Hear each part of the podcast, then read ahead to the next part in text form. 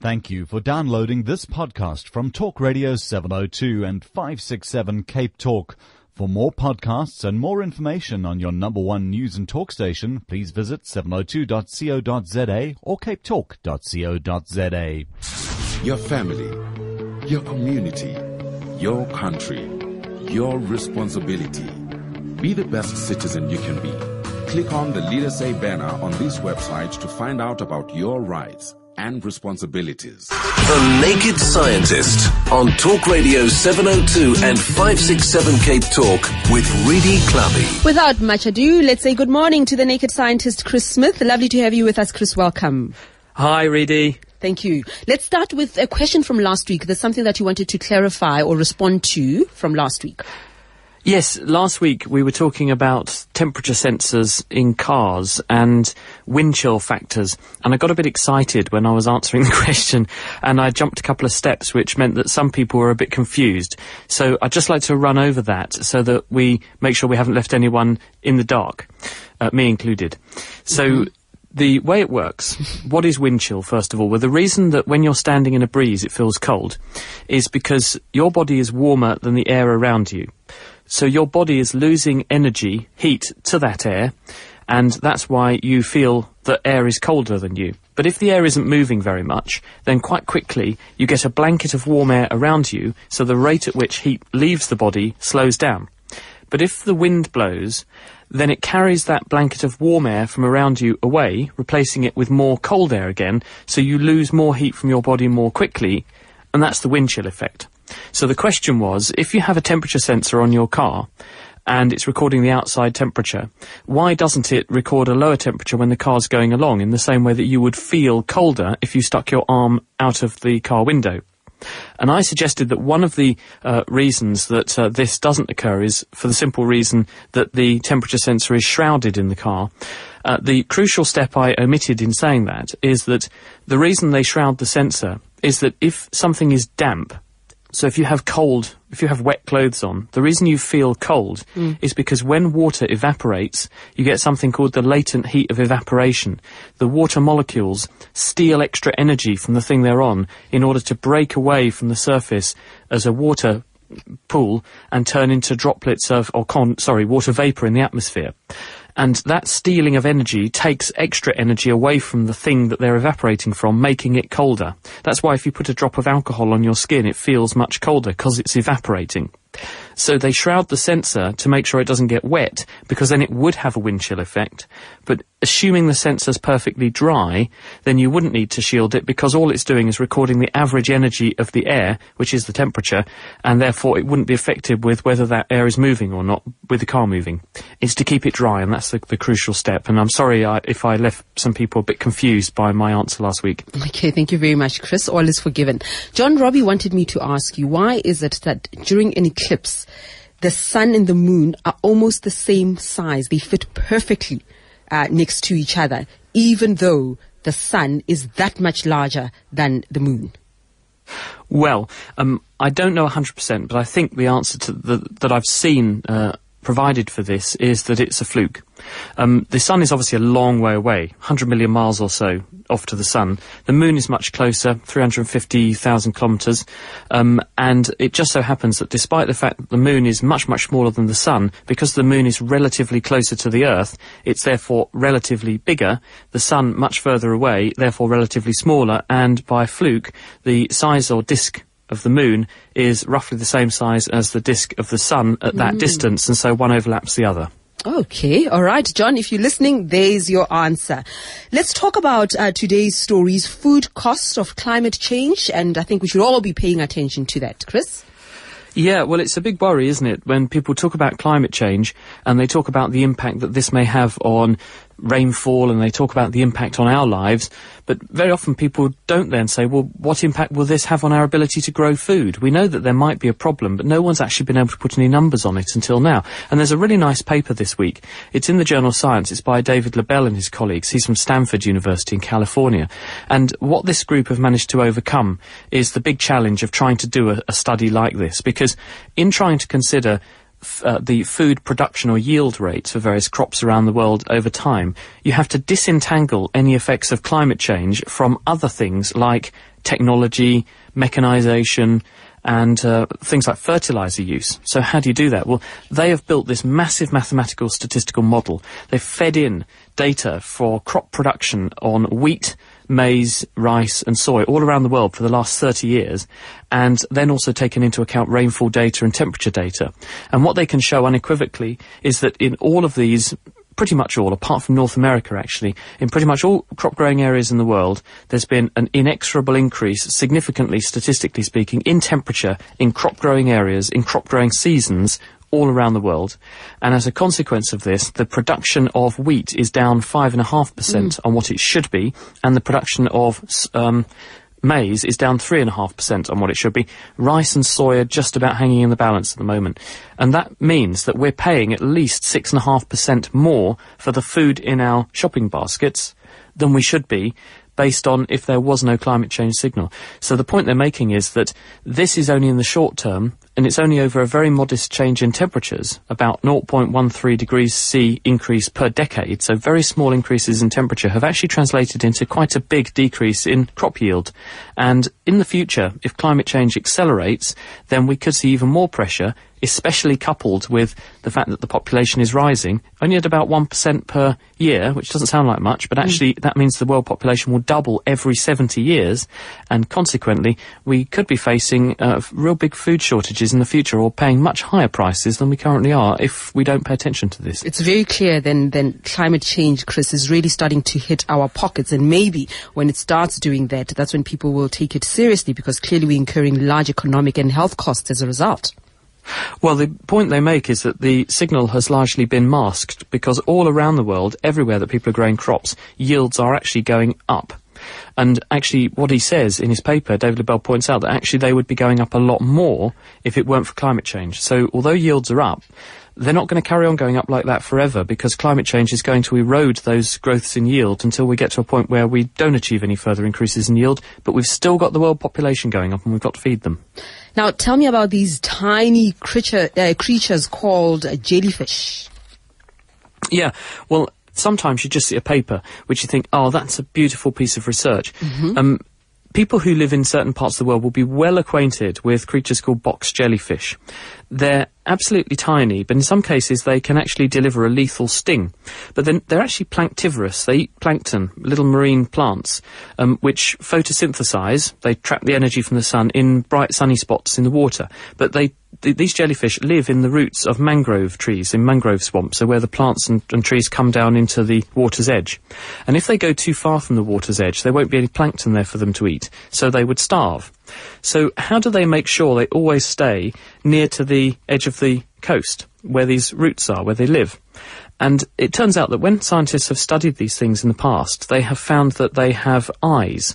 Each of the uh, faces of the four sides of this jellyfish box on its bell has got six eyes, and two of those eyes are actually lensed on each side. They're just like the eyes that you and I have. They have little lenses that can focus light.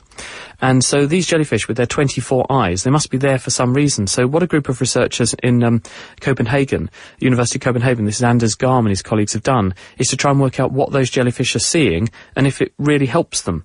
So they positioned a camera underwater looking upwards uh, in the same orientation as the jellyfish's eyes would be and took photographs of the skyline above where the jellyfish live. And they found that because of the reason that water bends light when it goes into it, this is called refraction, the jellyfish eye would actually have a 180 degree field of view of the world. And they then said, well, over what sorts of distances could they see stuff? And so they made some pictures of the outline of the canopy of the trees above where the jellyfish live. And they realised that at distances up to eight metres away, the jellyfish's eyes would be good enough to resolve the difference between the sky and the tree line. And so they, they hypothesized that perhaps the jellyfish were using the outline of the trees to, as a, as a visual cue to find their way back to the beach where they live. And so then they did a really cunning experiment where they built this little floating tank, put some jellyfish in, and moved the tank at different distances out from the side of the coast uh, from naught to eight metres away, and they watched where the jellyfish swam.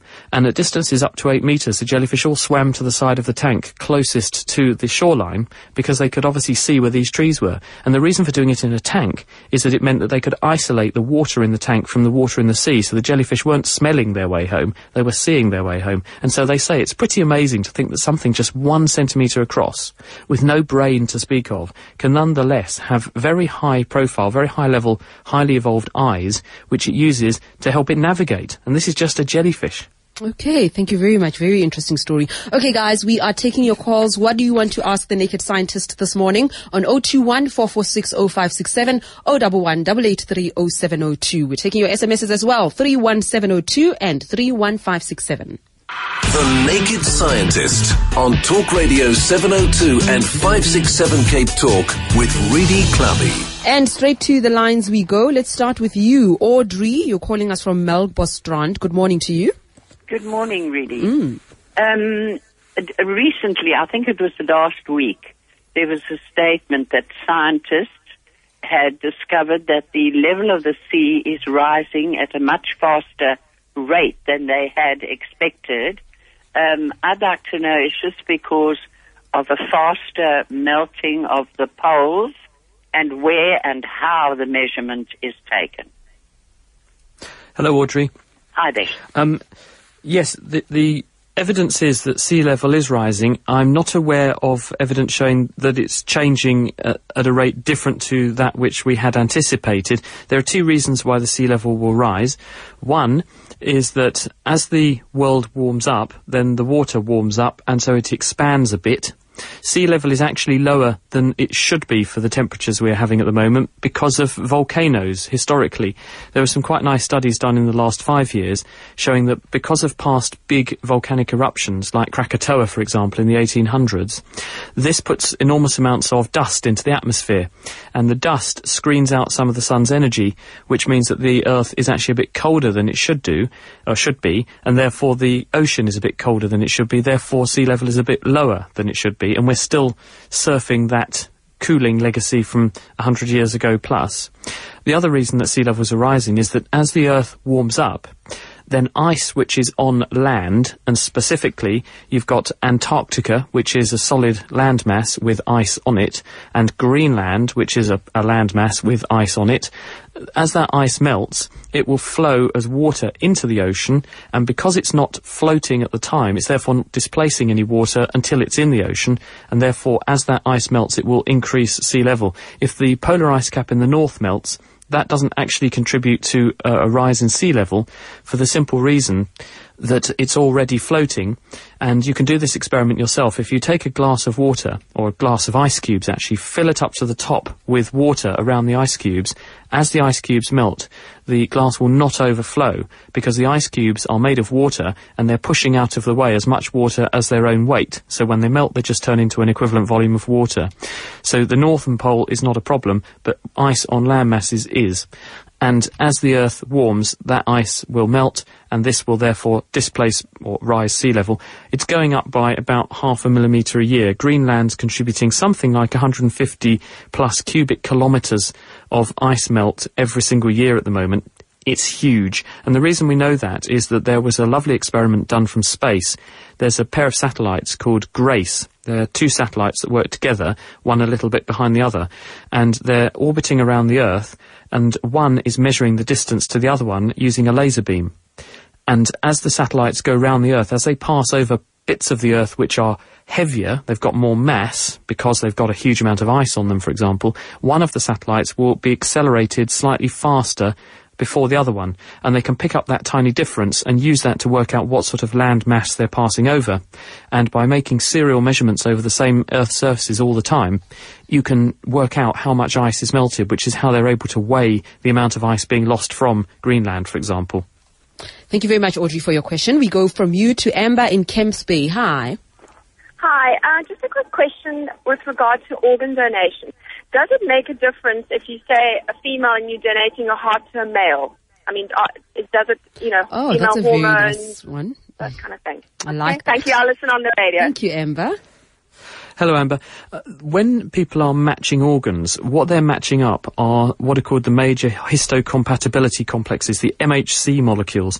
These are special molecules that cells use to tell the immune system who they belong to. And when a cell is active, it presents on its surface in the context of these special molecules. They're a bit like a, a, hand held aloft, displaying something, these molecules. They tell the immune system, look, this is what I'm doing inside my cell. And then cells from the immune system come along and they inspect those markers and they see if they match up with what the body recognizes as part of itself. And if it doesn't agree, then they presume that that cell is a foreign invader, a bacterium, uh, a cell pretending to be part of us or a virally infected cell, and those cells are attacked and destroyed in a number of ways. Antibodies can lock onto these cells and damage them, and there are cytotoxic, cell-killing T cells, lymphocytes, which will also do that. So when a person has an organ transplant, the transplant team will match up as closely as they can the markers, these chemical tags on the surfaces of cells between individuals. But actually you can do that for a man and a woman because uh, the genes which tell us whether we're male or female are not linked to whether we're male or female. So you can have a man's heart going into a lady or a man's liver going into a lady and vice versa. There are some exceptions though, which is that men are generally bigger than women and vice versa. And so you need to get an organ which will A, fit and B, be metabolically up to handling a bigger or smaller body. So you couldn't put a gigantic liver into a tiny lady, or if you put a lady's smaller heart into a massive hulk of a man, that heart would really struggled to provide uh, what was the output necessary for sustaining such a big body. So it doesn't just come down to matching um, biochemically. There are also important physiological points to bear in mind too. But in theory, there's not a problem with going between sexes like that. Let's go to Jabu in Lone Hill. Hi there, Jabu. Hi, Jabu. Um, and hi, Rudy and the doctor. I just want to find out. I mean, like, um, if the bike, the motorbike, is in motion, it doesn't doesn't fall as opposed to when it's in static, it's not in motion. Just want to understand the, the physical. I mean, the the scientific explanation for that. Thank so, a motorbike not falling when in motion, but when stationary, it falls off. Okay. Hi, Joey. Interestingly, this was the subject of a paper in the journal Science in the last two or three weeks, where researchers in Germany built a bike um, which was designed to test some of these theories as to why bikes stay up. There are two prevailing theories. One is that the wheels, when they go round, have a gyroscopic balancing effect. And if you have ever played with a gyroscope, what's happening is you've got a big spinning disc, which spins very fast. And if you try to tilt the gyroscope in any one direction, it resists your ability to move it. And that's because if you think about it, you've got a disc spinning. If you give the disc a push in one direction, very quickly, it's actually gone round to the other side and is now pushing back the other way. So the two effects cancel each other out. And so people have said maybe a bicycle balances itself via this gyroscopic effect.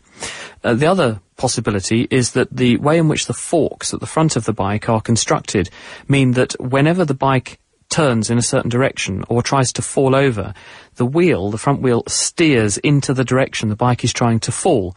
And it's a bit like if you balance, say, a big long broom handle on the palm of your hand, you can keep the broom handle vertical by moving your hand underneath the broom handle, so your hand is always moving towards the direction the broom handle is trying to fall, and this keeps it balanced, and, and, that's sort of what the bike is doing. What the researchers in Germany found is that by building a bike in which they had two wheels, one above the other, on each side, with one wheel rotating the opposite direction to the one below it, but only the one below it in contact with the floor, um, they could therefore cancel out the gyroscopic effect, and their bicycle went in a straight line beautifully. So the gyroscope effect is probably not much of a consequence for bike stability. It's much more likely it's to do with how you construct and craft those forks at the front, which uh, make sure that the bike steers itself into its direction of fall in order to keep itself stable. But to a certain extent, there are still some unknowns there, um, and we just don't know how it how it is we can ride a bike. Last question from Flora in an SMS. She wants to know, please ask the naked scientist what causes epilepsy, what's going on in the brain. When you have epilepsy, you have groups of nerve cells uh, in a region of the brain which is known as the epileptic focus, which display abnormal electrical activity. So the brain is an electrical organ. Nerve cells talk to each other by firing off electrical impulses, which then send messages from one nerve cell to the other. And normally the activity of these nerve cells is kept in check, so they only fire in a certain discrete pattern. But when people develop epilepsy, and this can occur because of, say, pressure on nerve cells caused by a tumour, or damage to nerve cells caused by lack of oxygen, or an injury to the brain caused by, say, uh, trauma from a car accident or an object falling onto the head. If, if nerve cells are injured, they can begin to manifest these abnormal patterns of electrical activity. And sometimes you can get these patterns of activity building up. And it's a bit like if you waft your hand backwards and forwards in your bath at the right rate, you can get the water sloshing backwards and forwards in the bath in such a way that the waves build up and build up and build up and then splosh onto the floor. So in the brain, you can get patterns or resonances of activity in this epileptic focus mm. where the area kindles itself and the waves build up and build up and build up until suddenly you've got enough activity there that it spills over into other bits of the brain and starts making nerve cells in other bits of the brain begin to misbehave and fire abnormally too. This can then spread across the whole brain. It makes the person lose consciousness depending upon the type of epilepsy they have, they may have then an overt tonic-clonic seizure, and this can go on for a number of seconds to minutes until the person then, or the brain then resets itself. The person's then sleepy for a little bit afterwards, and then they wake up and they're back to normal. And luckily, this can be very well controlled with drugs, which damp down the activity of nerve cells a little bit, and this stops that epileptic focus from gaining control of all the electrical activity like this so often, if at all. As always, Chris, we really love chatting to you. Let's do that again next week. Really, thank you very much. Have a great weekend, everybody, and thanks for listening. Bye bye. Bye bye. And that will be available as a podcast.